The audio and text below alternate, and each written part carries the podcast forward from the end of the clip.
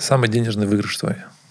А именно в STF, да. В STF, да. Наверное, когда у нас вообще есть система дележа, вот эти азиатские STF офлайновые, на которые мы гоняли, они залиты баблом, там спонсоры типа Tencent, Baidu, Alibaba и прочих.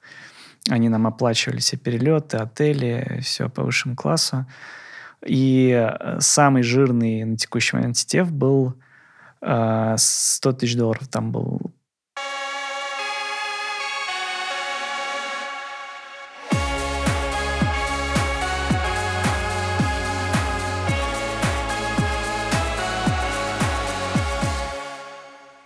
Всем привет, меня зовут Егор Богомолов, и я увлеченный специалист из сферы информационной безопасности. В сегодняшней серии подкаста «Ятаназер хакер» мы говорим о соревновательности в хакинге. Почему каждый специалист из сферы ИБ как-либо касается этого процесса в нашем сообществе. Многие увлекаются этим с головой и становятся звездами нашего маленького комьюнити, а некоторые утверждают, что это абсолютно бессмысленная затея, и лучше бы люди тратили время на более полезные вещи.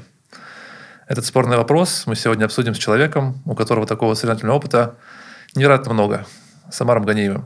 Омар, привет. Привет. Представься, пожалуйста, расскажи нашей аудитории, чем ты занимаешься и кем ты сейчас являешься. Меня зовут Омар Ганиев. В хакерском комьюнити больше известен как beched. Я основатель компании DT Act и Decurity. Занимаемся различными аудитами, пентестами, анализом защищенности. Если говорить по теме, собственно, я участник команды, которая сейчас называется More Smoke and Lead Chicken, которая является сильнейшей в России командой по Capture the Flag соревнованиям. Об этом мы сегодня много поговорим. Окей. Я бы поспрашивал, я в целом всех спрашиваю о своей работе сейчас с точки зрения того, как бы, чем ты больше всего сейчас, наверное, занимаешься. Да? То есть, потому что у многих есть какая-то там должность, позиция, и все равно непонятно, чем люди занимаются прямо в течение дня, в течение недели там, да, и так далее. Поэтому, если можно, немножко о своих активностях вот сейчас. То есть, ты чем живешь? Мы вроде говорим о соревновательности. Ты все еще хечешь, ты все еще соревнуешься. Ты работаешь только бизнесменом, может быть, да? Посвяти ребят. Ну, я не совсем правильный бизнесмен. Я только последние, наверное, полгода где-то начал отходить от проектов. И все больше проектов автономно от меня происходят. Я все еще в какой-то мере погружен. Я смотрю, что происходит. Могу как-то комментировать. Но бывает, что я ничего не ломаю на проекте. Но в целом все еще ломаю. Процент этого по времени уменьшился от моего рабочего времени. Но все еще... какой-то процент есть. То есть ты еще хакер пока. Пока еще цепляешься за это лапками. Окей. Ты сейчас участвуешь в турнирах? Очень мало. Примерно? Я могу пару раз, несколько раз в год, может быть, заглянуть. Но если раньше участвовал, это значит 2 суток сидел и фигачил, то сейчас это... Вот в мае я один раз поучаствовал в CTF, полчаса решил один таск, и еще в стендофе 2 дня посидел. Ну, вот стендоф, наверное, за год единственное, где я посидел. Это серьезное, да. Тебе зачем туда лезть вообще обратно? Можешь как-то другим объяснить, кто этого не делает, например? Зачем туда возвращаешься? Нужна цитата из... Откуда она там? Не из «Крестного отца». В общем, про то, что они затащили меня обратно. Не, я никуда не уходил, как бы это интересно. Но просто очень тяжело, чтобы серьезно поучаствовать в хорошем соревновании, нужно, как правило, оно длится от суток до 2 суток. Mm-hmm. И ну, это надо прям сидеть, потому что одна задача решается несколько часов. Подряд надо сидеть над одной задачей. Ну, а вот как раз вопрос в том, что такое сложное дельце, нужно с ним сконцентрированно возвращаться к нему, если это делать вообще. А зачем вообще возвращаться? Ну, типа, ты уверен, что тебе нужно? Как ты себе это объясняешь? Ну, людям много чего делают, что не нужно. Просто нравится. Да, в первую очередь мотивация, что нравится, конечно. Но задним числом можно ее рационализировать тоже. Ага, то есть там еще есть какие-то подоплеки. Ну, об этом мы как раз поговорим, детально это обсудим, что же там рационально можно найти. Тогда перейдем к части как раз немножко истории, чтобы понимать весь опыт, да, чтобы раскрыть его в том числе слушателям. Расскажи, когда ты начал турнирствовать, или в целом можно же от карьеры. Как долго продолжал участие, где ты участвовал в турнирах, в смысле, в каких командах там, да, то есть как-то какими-то большими циклами, может быть, было. Угу. Вообще, то, что сейчас называется CTF, появилось в 90-е годы еще на конференции DEF CON в США. Если я не ошибаюсь, первый CTF проходил. Потом появились некоторые академические CTF. Но на самом деле активное прям развитие это получило только где-то в 2011-2012 году. Прям взрывное. До этого были единичные ивенты. В России были тоже студенческие соревнования типа ICTF. Вот. Ну, я до этого бума в 2012 году я только в каких-то хак-квестах участвовал, я даже этого толком не помню. Я помню, что на форумах были разные хак-квесты, я что-то там решал, но осознанно прям в турнирах не участвовал. Это сколько лет было? Ну, там, от 13 до 18. Вот в 18 лет я помню. И в 2011 году я поехал в Питер на конференцию Chaos Constructions, и там был Стеф, в котором у нас ничего не получилось, и мы ушли гулять по Питеру. Классическая история любого тетефера. Начиналась именно с этого. А в каких командах играл? То есть это была одна команда большая? То есть это было чем-то серьезным для тебя или как? Вначале я много индивидуально решал, потом была команда RDot, в которой несколько лет мы довольно неплохо участвовали, но она была маленькая. Я хотел спросить, это была какая-то команда такая, вот уже типа серьезность какая-то в ней была, там претензия на то, чтобы там побеждать, какая-то слаженность, подготовки какие-то? Ну, в топ мы попадали регулярно, иногда выигрывали какие-то соревнования. В России мы были вторые, третьи обычно.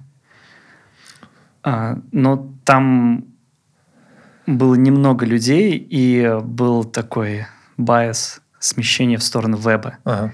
А в CTF намного больше другого не веба. Поэтому было тяжело. Какие еще команды?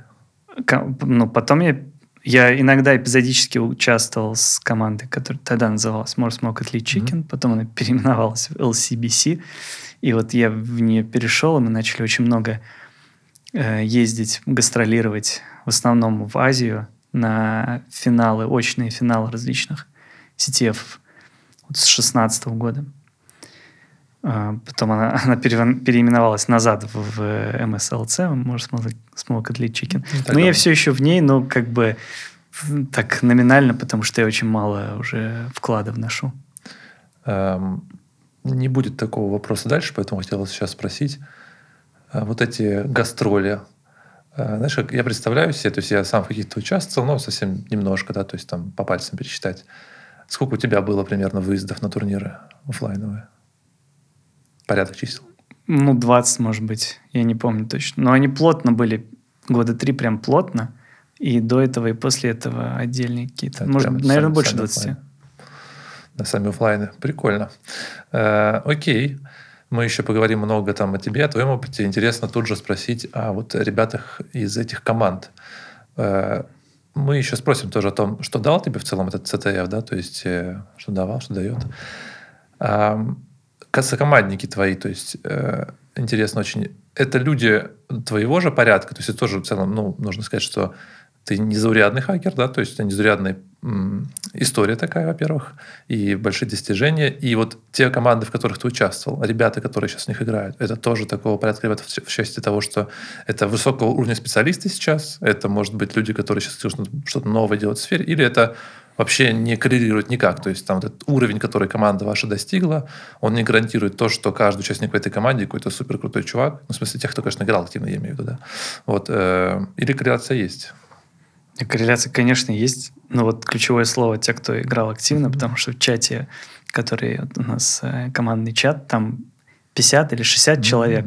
Это исторически все, кто просто хоть раз там типа вписался, но мог ничего не сделать вообще. Ты, кстати, ты есть, конечно, есть, в чате. Я тоже буквально одну таску какую-то решил. Потому что я там активно участвовал, потом, сам. Потом зашел в чат, и я перестал. Да, я помню. То есть там много людей, которые когда-то, 10 лет назад, были в команде активными. Студентами, например, были, потом у них работа, жены, дети и все.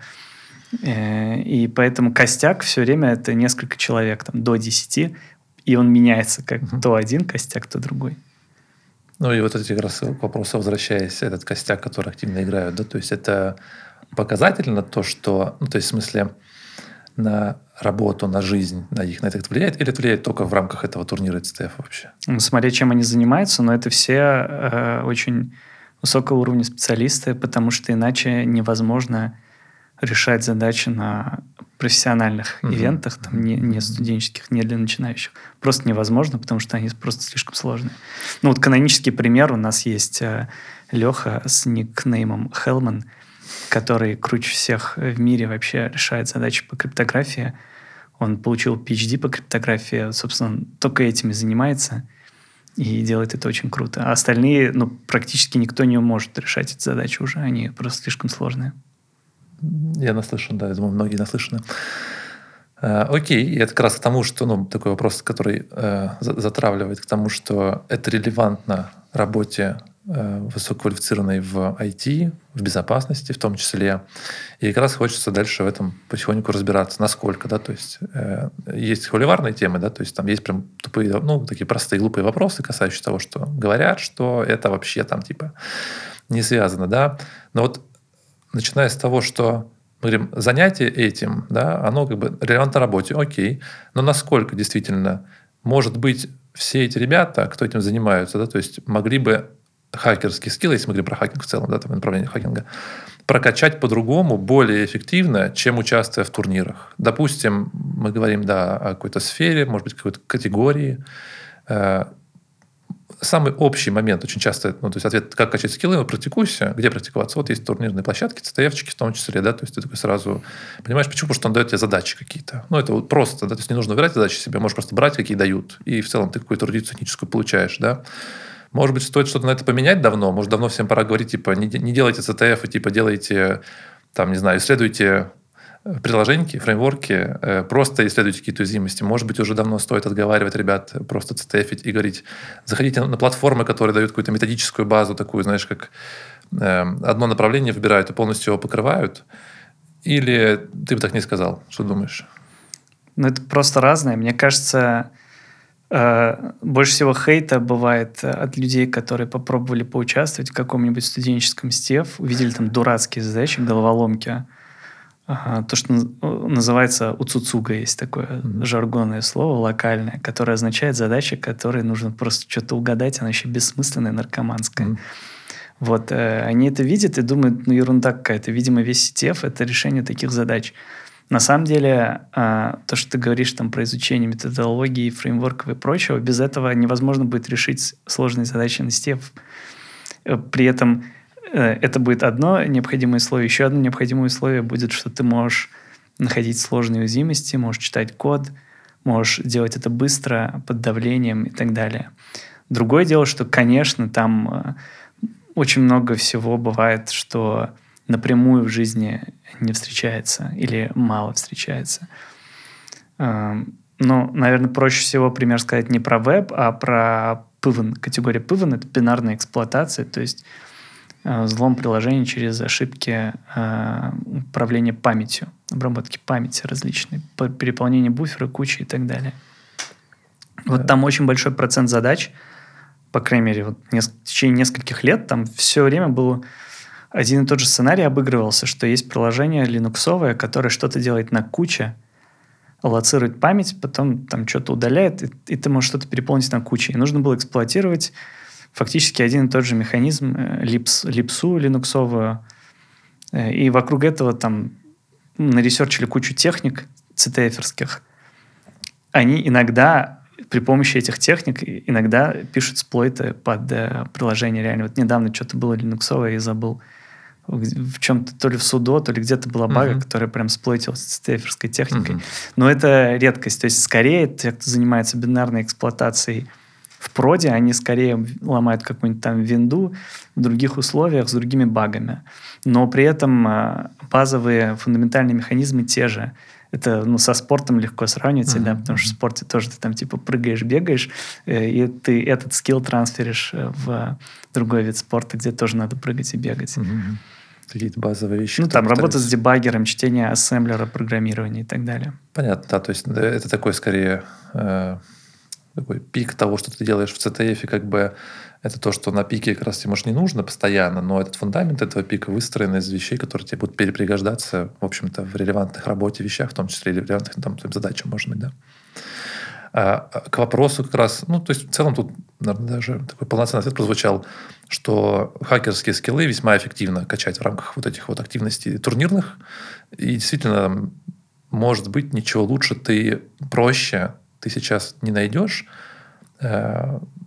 Или для общего варианта это будет одним из самых лучших выборов. То есть я имею в виду, что там для масс это будет одним из самых лучших выборов качать скиллы именно в таких, пусть турнирных задачах, которые дадут тебе эрудицию, дадут тебе вот эти вот навыки, в том числе скорости, может быть, набитие руки. Что, конечно, в пентесте, может, не всегда важно, да, то есть, но тем не менее, как бы тебя прокачивает уже как специалист. Я бы сказал, что просто интереснее это делать. Не то, что турнирные задачи, а сами турниры это просто интереснее. Ты за 2 дня, когда ты соревнуешься с кем-то, сделаешь и изучишь намного больше, чем за неделю сидения в одиночку и ковыряния каких-то манов ленивого. Просто это другой тип обучения. Надо их все комбинировать, на мой взгляд. Да. Согласен полностью. Есть наблюдение, что в турнирах, на самом деле, в этих всех ЦТФ-чиках и так далее, крайне часто самыми крутыми чуваками выступают вовсе не пентестеры. Типа, я сам встречал не раз ребят, когда-то я встретился на турнире в Бухаресте с DCUA командой, такой популярный, давно шумевший. И мы с ними, естественно, познакомились, и оказалось, что нет ни одного пентестера. Там все программисты и админы. Ну, в том составе, который был вот именно в Румынии. Это какие-то отдельные звоночки были. Ну, и потом тоже заметно, что есть ребята, которые в сообществе тоже, они не являются пентестерами, не работают хакерами, они работают вообще какими-то отвлеченными работами, но достигают очень высоких успехов в вот такой турнирной, может быть, деятельности, да, то есть или в соревновательной. Как по твоему наблюдению, так ли это? Действительно ли люди, которые как хобби занимаются турнирами в целом, что не связано, в общем-то, с их основной деятельностью, как будто часто более могут быть в это погружены, так как хакер обычно, он насыщен уже всей этой деятельностью в рамках работы, ему уже не хочется ничего ставить, турнирить и так далее. Вот, может быть, еще здесь же второй вопрос. Те скиллы фундаментальные, которые дают программирование, администрирование и так далее, может быть, они лучше ложатся в турнирную деятельность, да, то есть вот все эти задачи и так далее, нежели просто пентестинг, потому что пентестинг, он чуть-чуть обо всем, но ни во что, типа, ну, часто очень, да, ни в чём тебе не нужно быть суперпогруженным. Что думаешь по этому поводу? Ну да, тут действительно вот оба этих нюанса есть. Один — это то, что если ты работаешь в ИБ, ты весь день хакаешь, и тебе не особо, может быть, охота на выходных еще 2 дня хакать. Я даже вот спрашивал ребят из команды, которые не в ИБ работают, например, разработчика одного, не хочет ли он перекатиться. Он сказал, что нет, я не хочу делать из хобби работу. Вот. Но вторая причина касается того, что ты сказал. Пентестеры, ну, пентестер рознь, во-первых, если это пентестер инфраструктурный, у него там вширь, как бы вглубь, разве что в какой-нибудь АД, и этого почти нет на стефах. Просто не представлено. Ну, потому что тяжело под это создать инфраструктуру, во-первых. Во-вторых, тяжело под это сделать сложный таск. Ну, в смысле, ты сделаешь там...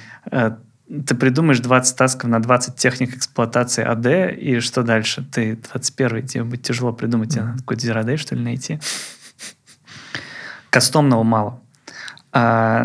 Если говорить об обсек-пентестерах, они нормально решают веб, если они действительно хороши именно в анализе кода.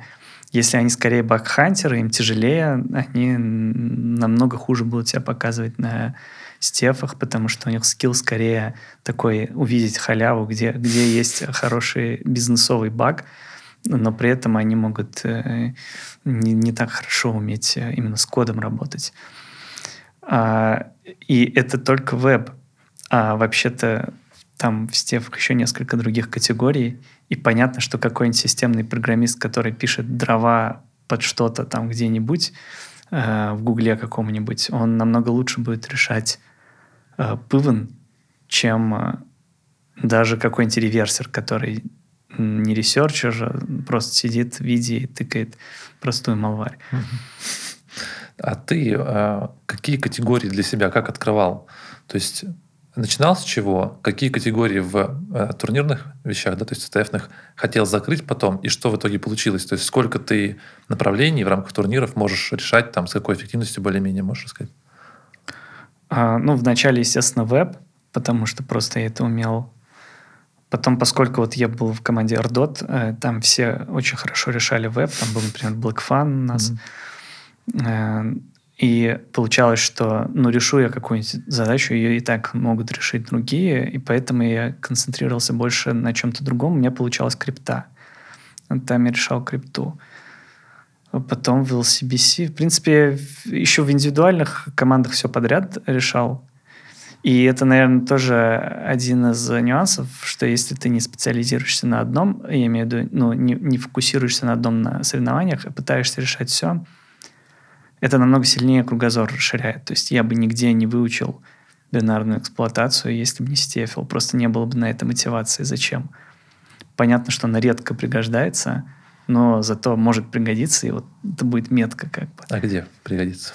Ну, тебе? Даже в пентесте, мало ли. Окей. Может пригодиться. Это для гостей, да? Окей. Очень редко, но может. И ты это просто так вот сам не сядешь учить. Очень маловероятно. Ну, и в рамках проекта ты жрешь деньги, по сути, проекта, когда тратишь время на такие вещи. Ты не успеешь проекта просто. Если ты, ну, не знаю, пару месяцев хотя бы не позанимался. Конечно. Вот, короче, в целом решал все подряд, но понятное дело, что там у нас в команде люди, которые в 30 раз лучше меня решают эти категории, не целевые для меня. Mm-hmm. Но иногда, там, например, на очных я это решал, потому что мы там сидим впятером, и у нас ограничен ресурс, и, например, веба нет, в каком-нибудь корейском стефе, там только бинари. И сидишь, решаешь бинарщину. Забавно. Возвращаясь к, на самом деле, того, что ты сказал про десяток людей, решающих лучше тебя. Интересно послушать, знаешь, что количественно, как ты видишь людей, которые в каких-то отдельных, в твоих категориях, может быть, как много людей в твоих категориях, которые тебе близки, лучше тебя, да, вот я тебе так скажу. Есть ребята, которые сейчас, ну, которые, может, тебя знают, которые или сейчас учатся, или узнают еще, потому что ты немало след оставил в рамках там интернет-следа своего, да, то есть всяких там, не знаю, PHP-бакс открой, да, то есть там будут эти бечетовские баги там постоянно встречаться, какие-то старые там ЦВЕшки, что-то еще и так далее. И они будут смотреть на тебя и думать, что это вот топ веба, да, то есть это вот дальше некуда как бы. Ну, такое может быть, да, согласись. И вопрос, а ты видишь выше себя людей, и сколько ты этих людей видишь? Там их много, там их типа мало? То есть с кем ты вот, на кого-то ориентируешься, на кого-то равняешься? Достаточно. Ну, тут, видишь, одно дело человек, который очень круто пентестит и стефит, например. То есть у него и фундаментальный скилл развит, и индустриальный. Другое дело, сколько он ЦВЕ нашел. Это вообще практически не связанные вещи. Да.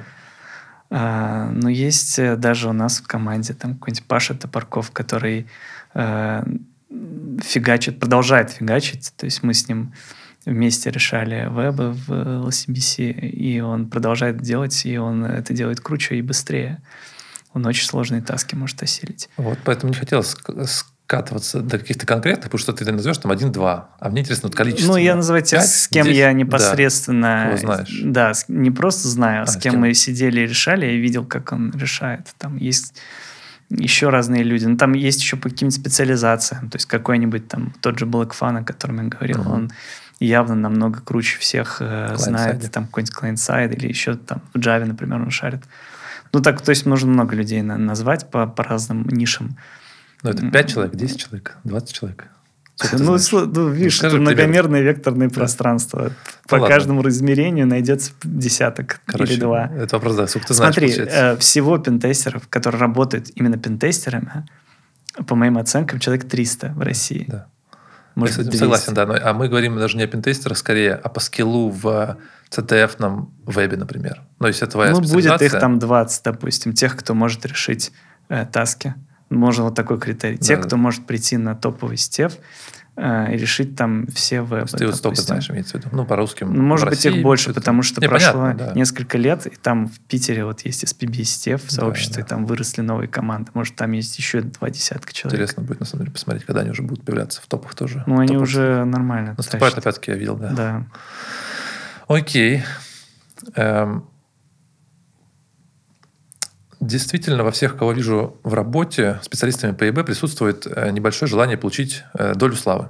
Ну, то есть это, я бы сказал, среди хакеров такое тоже такая красная нить, что все хотят поделиться чем-то, рассказать что-то. Это часто играет вот именно, знаешь, мне кажется, какое-то внутреннее желание как бы получить признание, поддержку, а может быть, кому-то там какой-то пиар, что еще, все что, ну, или там такие вещи, может быть, отчасти тщеславные, отчасти они могут быть благими весьма, да, то есть, ну, просто все равно они во всех играют потихонечку, да, понемножечку, и как. Не кажется ли, что это создает некоторое гнетущее такое чувство, что ты всегда себя сравниваешь с кем-то, что ты, типа, хуже, чем другие, и этим как будто наша область немножко пропитана, типа, вот этим вот сравнением, этим постоянным видением пьедестала, что есть какие-то крутые ребята, ты где-то там либо на пути к ним, или даже ты уже, будучи на пьедестале, видишь типа тех, кто еще выше. И с этим не каждый, насколько я понимаю, насколько я вижу в том числе, не каждый может справиться. Как думаешь, первое, хорошая ли эта вещь, что она вообще есть? Она развивает ли как бы наши комьюнити какое-то, наших специалистов, да, то есть она подталкивает? Или наоборот, есть процесс, который их из-за этого немножко сжигает, и они выходят из хакинга и начинают заниматься чем-то созидательным, типа переприменять свои навыки в том, где не нужно соревноваться, где нужно что-то создавать, и поэтому выходят из этого, думая, что они не достигнут никогда этого, а значит, не будут себя чувствовать комфортно. Вот, ну и как бы и поэтому нужно съезжать. Вот такой, знаешь, типа баланс, да, то есть можно этим можно в это играть и постоянно как бы так это гореть, но постоянно развиваться, чтобы быть сильнее. А с другой стороны, оно типа комьюнити немножко разрушает, может быть, потому что это сравнение постоянно вышибает тебя и заставляет тебя так это неприятно себя чувствовать и выходить из этого, возможно. Замечал ли это? Видишь ли это, может быть, есть ли такие вещи на самом деле или нет? Ну, во-первых, мне кажется, это ошибка выжившего. Тебе кажется, что все хотят славы, потому что ты видишь тех, кто хочет славы. Угу. Вот, например, сильнейший пентестер, по крайней мере, на тот момент, когда я с ним общался, это был Андрей, чувак из RDot, он работает в ПТ. Mm-hmm. Да, и он даже отказывался вписываться, там, когда я решал что-то, и мы вместе начинали решать, он отказывался даже вписываться, mm-hmm. что типа это я сам решал. Я его уговаривал. Не, да, он это вообще даже не светится. Но таких тоже хватает людей. Тоже есть, да. Но мы их просто не знаем, поэтому, как бы, поэтому мы не знаем, сколько их, может, их больше, да, ты имеешь в виду? Может, да, таких больше. Мы же их не видим, во-первых. Во-вторых, про то, насколько это токсично, там кого-то вышибает. Такое бывает, но мне кажется, такие люди, на которых сильно воздействует, они везде будут страдать. Это просто синдром самозванца, mm-hmm. то есть им все время кажется, что они слабые. У некоторых это выражается в том, что они все время пытаются доказать, как-то вот токсично тоже. Мне кажется, это лечится тем, что ты доказываешь себе что-нибудь. Ну, например, у меня не бывает никаких таких ощущений, что вот надо что-то доказать. Ну, я нормально отношусь к тому, что там есть десятки людей, которые круче, да. А то и сотни. Вот, объективно. Ну, у меня нет такого ощущения, потому что я достаточно где-то выигрывал. Мне как бы саму это меня удовлетворило, да. Типа, поэтому мне кажется, что вот я поэтому говорю новичкам участвовать в новичковых соревнованиях. Но поучаствуйте вы в каком-нибудь местечковом, не знаю, индийском CTF угу. Или в школьном, и выиграете там, или попадите в топ, потешьте свое ЧСВ. Да. Закончите на этом, в общем-то. Ну, дальше. Не заканчивайте, но это, в смысле, просто насладитесь этим. Не демотивирует, это мотивирует. То есть это ну, все равно, когда ты говоришь новичкам, когда ты говоришь, то есть ты понимаешь этот механизм, что это как бы будет их увлекать, вот это вот да, победа. Конечно, это же кайф. Что ты там в топ попал, ты думаешь, о, круто, надо теперь еще чуть выше. Ну, а деструктивная часть этого, то есть она понятно, что на каждом персонально висит, ты с каждым справляется, но когда ты не попал, ты же понимаешь, что ты такой, блин, типа, черт, я ну да, я плох. Ну, поэтому надо по силам выбирать, то есть надо соревнования, которых тебе тяжело. Там, где тебя не могут победить. Где могут победить, где, короче, вот самый кайф идеально, это когда тебе было очень тяжело. Ну, ты победил. Или, например, попал в топ. Я помню, что мне большое удовольствие доставляло, когда мы там в RDot'е команды 2-3 человека попадали в какие-то топы. Это было приятно, потому что ты чувствовал свой вклад. Угу. Это приятнее, чем когда ты сидишь в LCBC, там сильнейшие ребята все прорешали, ты решил один таск и такое первое место занял. Да, да, блин, ну я там типа 2% ничего очков принес. Ну, понятно, хотя на самом деле оценить так тоже неправильно, да, как бы. Ну да. Все так, все так. На самом деле, просто интересно были мысли, да, то есть насчет вот этого вот механизма, который есть, как он работает на это, как не работает. Мне иногда кажется, что на кого-то он прям разрушает явно, и люди могли бы сами вот себе доказать давно уже. Извини, вот, наверное, мне кажется, возможно, более токсично это бакбаунти, потому что там с баблом связано. То есть все будут завидовать, вот он много заработал, а он не шарит. Угу. Там, не знаю, XSS-ку сдал, получил 5000, а я тут CE $200 получаю. То есть вот это вот, наверное, более токсично. Это, на самом деле, из той же сферы. Я считаю, что вот то, что мы видим, эти же процессы, мы видим действительно в бакбаунте, вот эти сравнения, это что же соревнования? Очки, кто первый в эти 90 дней, в эти 30 дней и так далее. Да? То есть, и то, что ты подмечаешь, что там тебя будут еще больше сравнивать, потому что там тебя, во-первых, видят намного больше людей. Во-вторых, действительно есть такая... Ну, и ты это проговорил тоже, что действительно баунтер занимается другой работой. Он может собрать самый любимый ему баг и искать только его. Да? То есть, и тоже на этом сорвать куш, например, и набирать баллы, например. Ну, и его за это легко обвинить, сказать, что типа ты ничего не знаешь, ты знаешь только ССРФ-ки крутить или скули крутить. Да, но это токсик тоже. Вот, да, видишь, это тот токсик, который есть. Токсик. Мешает ли он там? Ну, типа, вроде нет. Люди, тем, которые... кто про это переживает, наверное, мешает. Ну, да. Ну, а если ты заработал денег, как бы, то и пофиг. Ну, вообще-то соревновательность, она же двигает индустрию. Не зря же эти площадки бакбаунти, они создают, геймифицируют процесс, вовлеченность увеличивает. Ну, это на самом деле... Потому что людям это нравится. Я бы сказал, что это нравится, да, но это и суть их бизнеса. Они вынуждены вовлекать людей, чтобы вообще продавать хоть что-то. Потому что если люди будут не вовлечены, они не будут находить баги и не будут давать им... работу их бизнеса, в общем-то. Да. Окей. Здесь же вытекает один момент. Он такой, как бы, кажется неважным, но в целом он поднимается в сообществе потихоньку. Это количество девушек в среде, да, то есть в комьюнити, количество представителей женского пола. Ситуация выглядит как ситуация в шахматном турнире, в шахматной доске топ-100. Да, то есть там очень мало девушек. Ну, то есть там, я не знаю, 2, 3, 5... Ну, я не смог, кстати, я попытался, вот показывал тоже заранее, я пытался взять топ-100, ну, то есть там, к сожалению, не написано сразу в топ-100, это женский или мужской пол, вот там, где я смотрел, да, по версии FIDE, по-моему, да, и я там нажимал какие-то китайские имена, которые я не знал, женское это имя или мужское, я не нашел ни одной женщины, потом пытался выжить список женщин, и просто мне выпала ошибка, типа, что просто не может их показать. Но ключевое, это же, наверное, тоже от того, что весьма... не просто конкурентная среда, а вот тут культура конкуренции постоянно в этой среде есть, и люди в рамках одного отдела, где есть там вот парни, девушки, да, парни часто действительно очень в это играют, типа я тут это знал, ты дебил не знал, да, там что-то такое, ну там такие есть вещи, вот, и это сравнение постоянно, оно как будто первое отталкивает, второе, конечно, это как идея то, что это не созидательная профессия, да, то есть ты ничего такого не строишь большого, ты по большей части как бы либо паразитируешь на каком-то процессе, то, что ты не создал, а кто-то создал, ты проверил, сказал, вы типа плохие ребята, вы плохо сделали, я вот умнее вас был якобы. Хотя это на самом деле неправда, то есть так думать нельзя, но многие люди думают, что вот этим упиваются, типа, ага, я круче, чем этот разработчик, я увидел в него ошибки, я ему их показал, я вот такой классный парень. Вот, как думаешь, эти процессы влияют на то, что в целом действительно сильно меньше в, мне кажется, в программистах, ну, девушек даже больше как бы в объеме, да, то есть, например, ну, в российской, там, в Москве, например, да, если просто там, где мы видим, более-менее посчитать, пусть со всеми ошибками, которые мы накапливаем, когда мы смотрим на это, да, потому что мы там что-то не видим и так далее, все равно кажется, что их больше. То есть здесь совсем начинают, выпадают, перестают. Я понял, да. Ну, мне кажется, что среди просто пентестеров, наверное... Статистика похожа на то, что среди разработчиков, мне так кажется. Я не знаю, надо посчитать. На днях только, я не знаю, независимо от твоего вопроса, в чате где-то спрашивали. Я сказал, что вот у нас 2 девушки из 17 пентестеров. Надо спросить 3-4 компании, где есть много пентестеров тоже, и усреднить. У нас немного, у нас 6, но у нас тоже одна девушка есть уже. Но я считаю, что это в целом больше, чем то, что я видел как бы.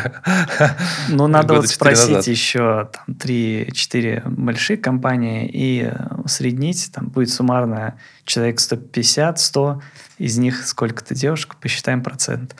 Значит, нужен опрос. Ну, это же, это просто пентестеры. Ну, кстати, вот у нас две девушки, они обе стефят. Ну, или, по крайней мере, одна стефит, другая стефила в студенческие годы, когда я училась. Но другой вопрос, что в топовых командах, то есть вот мы ездили, у нас ни разу девушек не было, только жены с нами катались на выезды. Ну, как бы это же работает статистически. Понятно, что если есть в профессии 300 мужчин и 30 женщин, понятно же, что мала вероятность, что в команде из там, условно конечно, сильнейших да. Из этой профессии, грубо говоря. Понятно, что в целом эта картина, наверное, не просто как бы только относится к IT, да, то есть это много областей, это связано не с самой, может быть, даже областью, не с самой спецификой этой области, что там так мало женщин, а просто с выборкой. С традициями. Которая... Это же STEM. То, что называется STEM науки, математика и так далее, везде мало.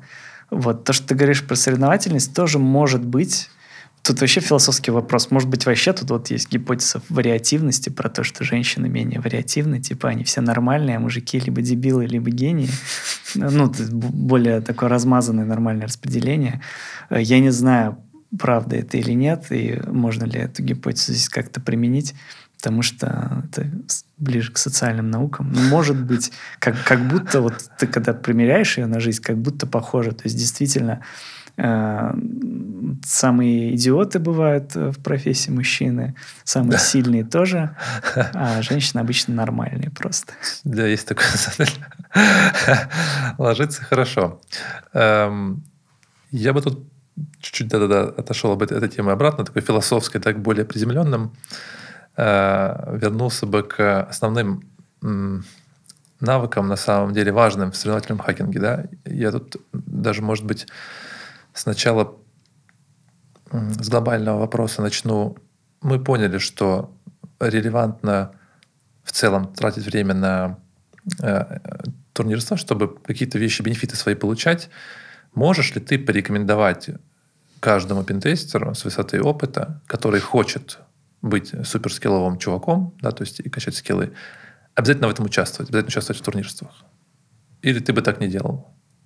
Такой простой совет. В плане, не нужно здесь, знаешь, как это, искать на самом деле самого правдивого ответа, да, то есть вот типа, чтобы, как ты любишь математически, чтобы все точно было, да, то есть я бы сказал, тут просто, очень просто нужно сказать. Я только собирался математическим заходом зайти, сказав что у нас 50 с чем-то недель в году, но уже в одну неделю сесть в субботу и что-то порешать, наверное, ничего человек не потеряет, учитывая, сколько мы времени просираем просто впустую. Вот, поэтому, конечно, да, но я не считаю, что если человек этого не делал, то он обязательно там слабый, конечно, например. Понятно. Это вот, я бы скорее... До новичков очень много. Само собой, у нас в целом в области всегда больше новичков, как будто, чем типа старичков. Да? Но это хорошо и правильно в целом, как оно везде может быть, если это растущая область. И им как раз такие советы очень важны, мне кажется, от опытных людей с прошедшим путь. Какой-то, пусть он типа не всегда честный, какие-то есть исключения, да, то есть, но он простой и понятный бывает. Типа, вот каждый, как я тоже замечаю, каждый какой-то крутой чувак, конечно, это тоже ошибка выжившая. Мы только видим только крутых чуваков, которые были на турнирах, в общем-то. Поэтому мы их и видим, что они были на турнирах, да. Но, тем не менее, все ребята такого высокого уровня, все суперинтересные ребята, они все участвуют периодически или участвовали много. Да, то есть в такого рода турнирах. Но опять же, это, наверное, ошибка, потому что я просто видел только... в две стороны работает, как я замечал. Что люди, которые там решают на высоком уровне, они, как правило, хорошо умеют ломать продакшн-системы и ресерчить. И наоборот, люди, которые действительно фундаментально хорошо умеют ломать продакшн-системы и ресерчить, они могут прийти и решить сложный таск, потому что на самом деле это очень скоррелированные вещи. Я специально говорю фундаментальные и сложные вещи. Если ты умеешь делать, то ты как бы в обычной жизни их делаешь медленно, и при этом там большой скоп, и это сложнее. В стеф ты приходишь, возможно, сам баг будет еще сложнее, но при этом ты понимаешь, что он вот здесь, в этих 1000 строках зашит, но у тебя при этом еще и времени мало. Вот это добавляет специфики, но в целом ты как бы те же самые знания применяешь, угу. те же самые умения. Поэтому это работает в две стороны и прокачивает как бы одна другую. То есть ты работаешь работу тестером, там, обсеком, ну, да. учишься чему-то, приходишь на STF, это применяешь, на STF ты это оттачиваешь, учишься делать быстрее. Потом ты, допустим, что-то даже не смог решить, потом увидел райтап, понял, как это решалось, и в следующий раз ты в работе, увидев похожую ситуацию, тоже решишь. И это намного лучше откладывается да. в памяти, чем когда ты лабу открыл. Я решением. Тоже на 100% уверен, и даже для себя, когда эту формулу открывал, в 2020 году примерно я себе поставил задачу каждую неделю хотя бы просто садиться за задачу, не решать ее, а типа сесть за задачу и попробовать тратить на нее время. То есть суббота, вот опять же, субботний день, и просто попробовать, там, 5 часов, 6 часов потратить, и потом посмотреть на решение. Но главное потратить время. Главное получить челлендж, и так тебе он не удается, он тебе западает в память, типа, что ты вот такой, у тебя не получилось, да? И потом, посмотрев, ты даже лучше как будто запоминаешь, потому что это было привязано к какому-то эмоциональному событию. Да. Вот об этом тоже говоришь, да? Ты запомнил весь контекст. Когда ты вне контекста райтап откроешь, да, не да, попробовав да, решить, ты не запомнишь. Ну, ты можешь запомнить, если прям интересно. Если у тебя есть в том числе когнитивные какие-то способности хорошо запоминать просто цифры, типа, которые там... Все так, окей. Здесь же ты как раз сказал о том, что есть некоторая особенность, то, что тут еще вопрос времени, там, скорости, что-то еще влияет. А есть ли какие-то навыки, которые важны в рамках вот этого турнирства, да? То есть которые, например, тебе помогают или помогали, которые нужно было развивать или которые были? Я имею в виду, понятно, что, допустим, какое-то хладнокровие, да, то есть может помочь в этом, то есть сконцентрированность. И в целом помогает не отвлекаться, там, сфокусироваться на задаче, что-то еще, да. Может быть, есть, допустим, что можно посоветовать для ребят, которые сейчас начинают, в том числе, зачем нужно следить, чтобы быть успешным в турнирствах. Я даже так скажу, у тебя были кейсы, когда ты участвовал, допустим, в хакбатле. Для всех остальных тоже расскажу, это на PHDays был хакбаттл, beched, VC-воз, да, где ты на сцене, где все видят твой монитор, и вы хечите, кто быстрее. Это было не просто там вас выбрали, а вы отсеялись по турнирной таблице, как бы хеча там по 25 минут какие-то таски и так далее. Первое, это же супер напряженно, ну невероятно просто. Там, мне кажется, типа, если бы я туда сел, я просто все бы забыл, даже как там, не знаю, кавычки пихать, да. Это одна история. Вторая, как бы, есть какие-то фундаментальные навыки, которые остались, и мы даже видели их на экранах мониторов, типа, вот тот же ВОЗ, который хечил через Wireshark, по-моему, да? Что-то такое, он там типа пакеты копировал типа из Wireshark, который вкурил, там что-то такое. То есть ты понимаешь, какими инструментами человек пользуется, и это его уже... Это же не просто он такой, типа, возьму-ка я сейчас типа вот так вот сделаю, да? Это то, что у него просто на кончиках пальцев постоянно с ним. Вот. И это какие-то вещи, которые наиболее эффективны, в том числе для того... Ну, понятно, что для него в той ситуации, но, может быть, можно какие-то другие, в том числе, наработать. Это программирование, это, может быть, там, знание инструментов, я не знаю, может, что-то еще. Вот какие такие... Короче, магическая, волшебная вещи, таблетка, да. которая тебе позволит быстро хакать. Вообще, ВОЗ, Влада, отличный пример того, что такого не существует. Расскажи. Потому что... ну, он, по крайней мере... Да, я думаю, сейчас тоже. Он программирует на PHP, у него рабочий язык для написания эксплойтов, скриптов, PHP. Рабочая ось у него была винда, причем я его уговорил пересесть на 10 с 7 несколько лет назад. Вот, он не случайно там пользовался Акунетиксом и Wireshark'ом через РДП на этом хак-баттле. Там нам дали кали, а он себе прокинул VPN-туннель, короче, заморочился. Он это делал, потому что он не работает пентестером. У него нет такого, что он каждый день в бурпе сидит. Он не знает этот инструмент. Ну, может, наверное, знает, но типа для него это не ежедневный инструмент был. И ему было проще вот взять... Ну, Wireshark знает. Это же все же должны знать Wireshark. Это же фундаментальная штука. Да. Вот он взял Wireshark. А Kunetix он просто со школы знает. Да, он же типа прям пакеты вставлял в Kunetix. Да, вместо бурпа, репитера бурпа, он юзал репитера Kunetix, что крайне неудобно. Да, просто по привычке. Я всегда шутил, что он слишком быстрый, и поэтому ему нужен PHP, чтобы себя замедлить, потому что там доллары надо набирать, ты замедляешься. Плюс он вот на 7 сидел, у него было там 100 терминалов открыто, там же CMD, EXE, неудобно совершенно. И он сидел в этих CMD, EXE и запускал PHP-EXP .php, и он это делал, в 3 раза быстрее, чем навороченные чуваки с, не знаю, там, с Arch Linux, с автодополнениями в терминалах и пишущие на питонах. Потому что, да, там инструмент можете там как-то проценты какие-то в среднем добавлять скорости, но важнее просто вот память. Ну и плюс это просто уникальный чувак, он вообще все решает. Влад. Ну он, допустим, да. А вот давай какую-то формулу для тех, кто не уникальные чуваки. Типа какие тут вот вещи для них зароляют. Что, ну, может быть, ты такой... Нужно очень хорошо знать свой инструмент, понятное дело. Хоткей знать. Нужно быстро уметь программировать наизусть. То есть не так, что ты лезешь, гуглишь на Stack Overflow, как сделать HTTP-запрос на твоем рабочем языке, а то, что ты сразу его пишешь за несколько секунд. То же самое, допустим, с HTTP. Если ты вебщик, ты должен наизусть писать HTTP-хедеры. Ну, если мы говорим прямо вот про секунды, когда ты должен быстрее. Но мне кажется, что это важно, потому что иногда бывают даже в работе моменты, когда нужно за секунды что-то сделать. Это раз.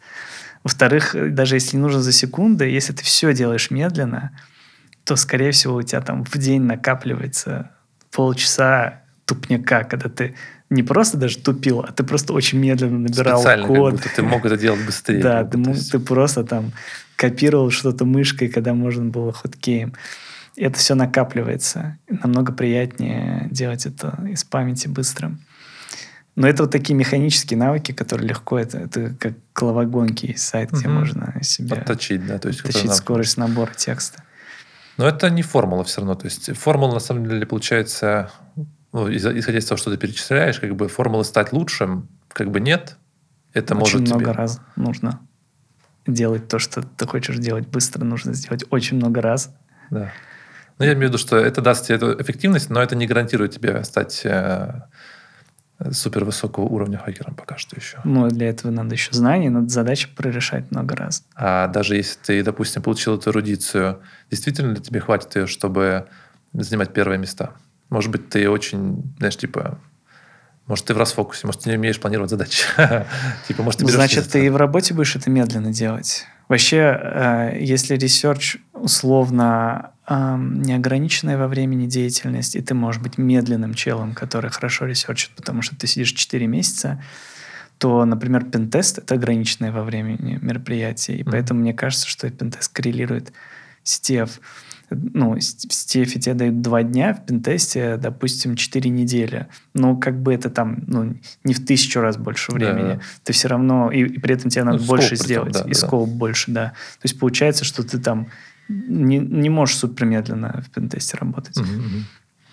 Окей. Здесь же еще тоже просто про такие вопросы детские, может быть, но они встречаются, кому-то важны, интересны. Как сравнивать... пентестеров. Можно ли по CTF или сравнить пентестеров, да? Или вообще другой зачет? Можно ли сказать, что самый крутой CTF-ер был бы в целом самым крутым пентестером? Я имею в виду, что само собой в категории пентеста, которые мы там, замеряем, там вебчик, например, возьмем, да? Потому что проще всего сравнивать. То есть, вот самый крутой вебер – это самый крутой пентестер по вебу. Я немножко знаю ответ, само собой, там, может, не так, как ты, понимаю, что, типа, есть подвох. Но все-таки расскажи аудитории, как ты на это смотришь. Да, и ты вставляешь кавычки, и я вставляю кавычки. Но есть нюанс.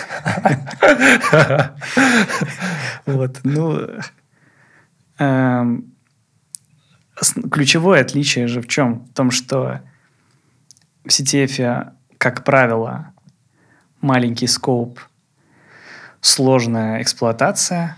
Пентестик, как правило, большой скоуп, простая эксплуатация. Там может быть что-то сложное, но ты до этого, наверное, не дойдешь, потому что ты как бы не знаешь, что там оно есть, и ты ищешь все. Вот. Но, кстати, вот это почему-то многие немножко как бы в сторону, но многие называют это как бы минусом STF, что ты знаешь, что там есть баг, и как будто это тебя упрощает. Но мне кажется, что это какой-то абсурд, потому что надо вот этот тип мышления просто переносить везде. Ты видишь приложение, ты себе в голове держишь, что в нем есть баг. Скорее всего, ты будешь прав. И если ты будешь с таким подходом его изучать, тогда ты будешь, как вот в CTF, находить прикольные баги. У меня бывает обратный эффект, что я что-то ломаю, и если оно не доломалось, у меня просто какая-то растерянность, что как же так, а где же флаг? Должно ломаться. То есть что-то не так. Должен быть баг по-любому. Я, кстати, от тебя эту идею вот давно уже как-то услышал, может, год-два назад, по-моему. Я раньше не фиксировал себе мысль на это. Ну, типа то, что я должен продолжать смотреть и знать, что там есть баг. Ну, как то, что... Ну, да. Это реально очень прикольный подход, простой. И имеется в виду, что ты его наработал. Я не столько играл в турниры CTF, потому что у меня нет такого прям...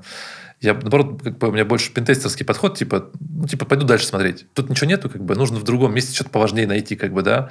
И только в какие-то моменты я начинал переключаться именно в то, что тут точно должен быть баг, я должен просто найти его. Это во мне проблема, а не в приложении, что там что-то нет. Или особенно не найти, а вот добить. Когда ты находишь зацепку, аномалию, в реальной жизни это часто просто аномалия, она дальше не раскручивается. А ты начинаешь думать, стопудово можно докрутить. И иногда это окупается, и это и удовлетворяет тебя, и заказчика. 100%. А вопрос-то был про то, кто круче. Да, про исполнение.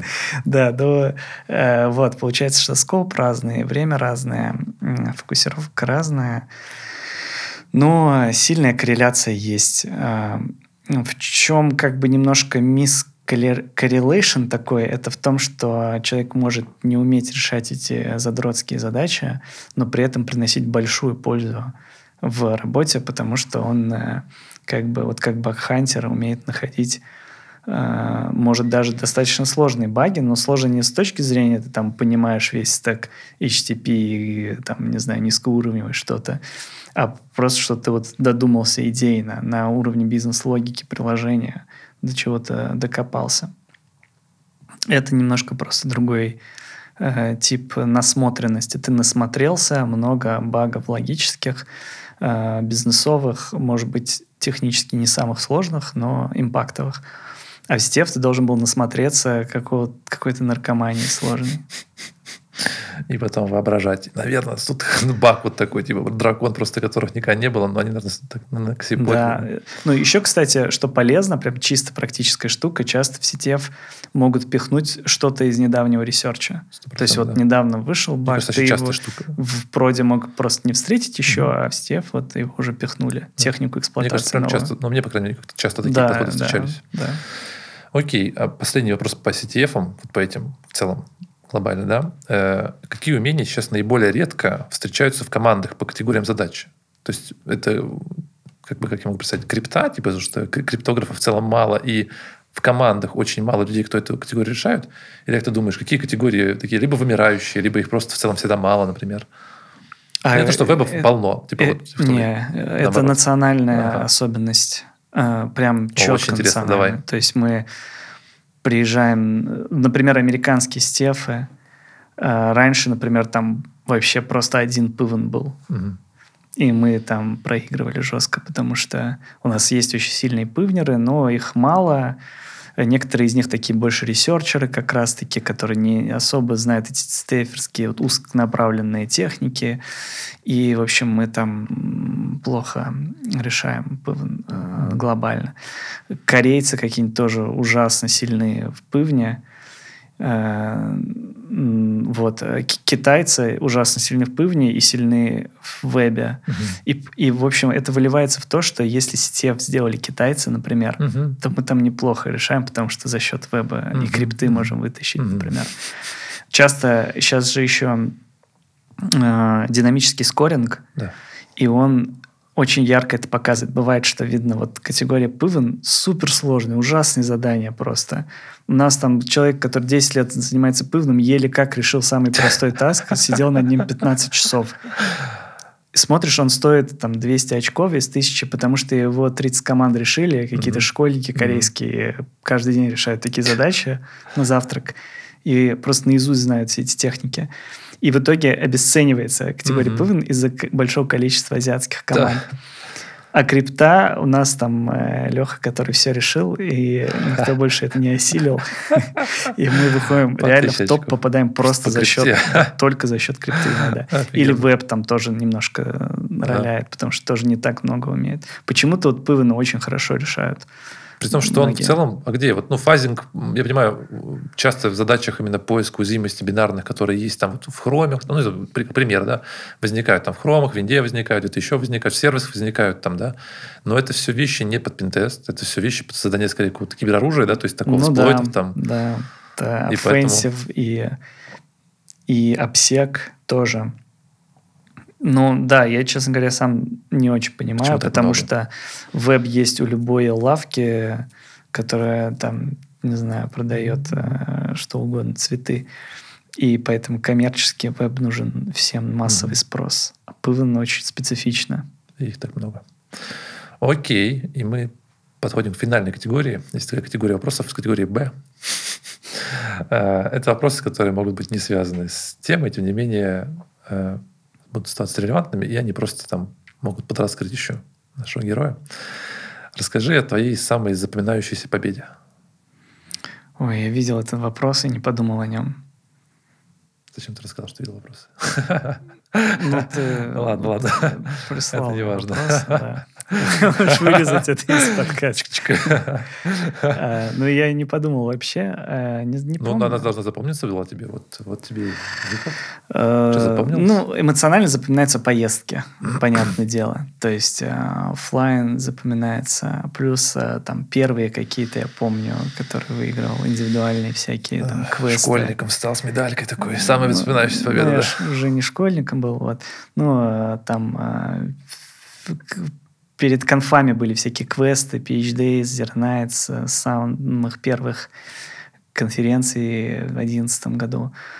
Ну, там я что-то занимал, и это я просто запомнил, потому что первые какие-то победы. Ну, вот и все, да, весь ответ. Окей. Самый денежный выигрыш твой?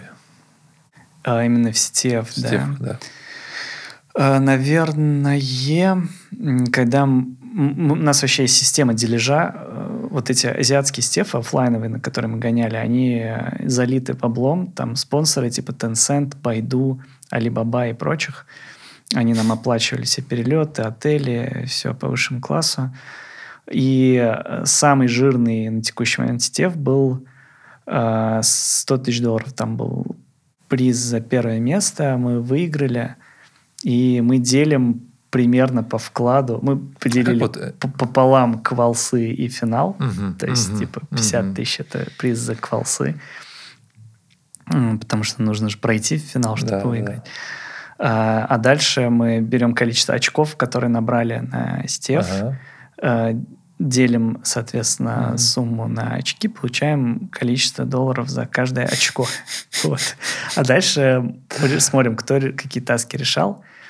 И, соответственно, начисляем этому человеку столько-то денег. Часто же вы решаете по двое, по трое. Вот. Если решали вдвоем, например, то либо есть, очевидно, кто-то, кто там почти все сделал, и можно договориться. То есть там... Между собой просто. Да, просто договориться. Либо, если не очевидно, 50 на 50. Ага. Если диспут. Я как раз вот про это думал. Чего за система такая? Потому что мы как-то в своих командах, даже вот в стендофе, там дадим, что-то побеждаем. Просто такие все, мы просто на команду тратим там. Встреч, что-нибудь еще на тренировке. Но никогда не делили вот таким образом. Мы так и делали. Просто у команды накопилось денег, которые невозможно потратить, когда уже много побед было. А вот китайцы начали возить, и получалось... До этого мы тратили просто на дорогу. Да. То есть едешь на какой-то стеф. А потом смысл пропал. Стали делить. Окей. Мы общались в прошлый раз с моим коллегой, другом моим. Он рассказывал, что у него есть таймер. Он балуется тем, что приходит, он внутрянщик, он ставит часики и замеряет момент, когда он подключился, получил IP-адрес в сети, и до того момента, как он получил контроллер домена, ну, админа домена. И у него есть рекорды. Типа, там, 3 минуты с чем-то, там, 4 минуты с чем-то, 5 минут с чем-то. Ну, понятно, что там со всеми судачей, там, со всем про всем это может быть, но все равно. Есть ли у тебя какие-то вещи, когда ты вот в задаче взлома оказывался невероятно быстрым и, допустим, очень быстро достигал цели, даже не ожидая этого, чтобы тебя это удивило. Да, понятно, что бывают просто простые задачи, когда можно что-то сделать, но мы скорее не о них, мы как раз говорим о тех, где есть возможность. Вот ты такой сел, готовился к тому, что сейчас будет нормальный такой большой проект, и ты очень быстро захечил, и такой... Да. Ты сейчас не про соревнования, а про проект. Да, про проект. Очевидно. Да. Ну, вот с админом домена это простой пример, потому что он как бы хорошо понятно, когда ты начал, ты, скорее всего, там сидишь, например, внутри, если это было вообще, ты не отвлекаешься, и можно измерить. У меня так, тоже такое, когда я ездил на внутрянке, вообще довольно мало внутрянил, но я тоже помню рекорд, там типа 15 минут, что ли, был, но это к скиллу довольно мало отношения имеет. Я просто получил айпишник, просканировал этот диапазон, и там был MS-08-067, старая винда с токеном админ домен. Ну, это школьный слом. Зато как звучит. 15 минут. 15 минут. Вот. А что-то сложное, я вот не припомню такого. То есть админ домена, вот прям, чтобы супер быстро... Нет, но бывало, что, конечно, например, там заложили на Red Team несколько месяцев, а достигли цели, допустим, за месяц, или пару недель, ну, в пределах месяца. Ну, понятно, это в целом ты вынужден заложить, там, потому что не знаешь, когда стрельнет, как бы, тут... Да, но в целом ты на пентесте скорее не пытаешься же быстро это сделать. Ну, вдруг там... Гонки нет. Блокчейн поломал ты там, не знаю, супер быстро. Ну, бывает. Не, бывает, что я открываю код и сразу вижу уязвимость. Бах, типа такой. Ну, уязвимость, но имеется в виду, что что-то максимально, типа такое. Ну, там, наверное, все равно эту уязвимость нужно все остальные покрывать дальше, так что, какая разница. Да, ну, в блокчейне это хороший пример, потому что там кода мало. Кстати, вот близко к CTF получается. Ты открываешь смарт-контракт, там несколько сот или тысяч строк кода, и ты должен найти все уязвимости, по крайней мере, все, которые могут позволить украсть деньги, то есть прямой ущерб нанести. Мне кажется, что здесь полезен CTF подход, потому что... Надо до того топить. Да, ты должен топить, вот, и ты можешь быстро найти баг, если ты знаешь как бы паттерны. Прикольно. Надо, на самом деле, будет это отдельно пообщаться по поводу, мне кажется, блокчейна. По рекламе твою новую компанию, в том числе, которая занимается. Окей, последний вопрос. Как и всем, в общем-то, кто сюда приходит, я спрашиваю, что бы ты посоветовал самому себе на старте своей карьеры или там пути вот в этой сфере? Совет, который бы ты сам себе дал? Делай то же самое. Ты никому не рассказал, что делать в итоге.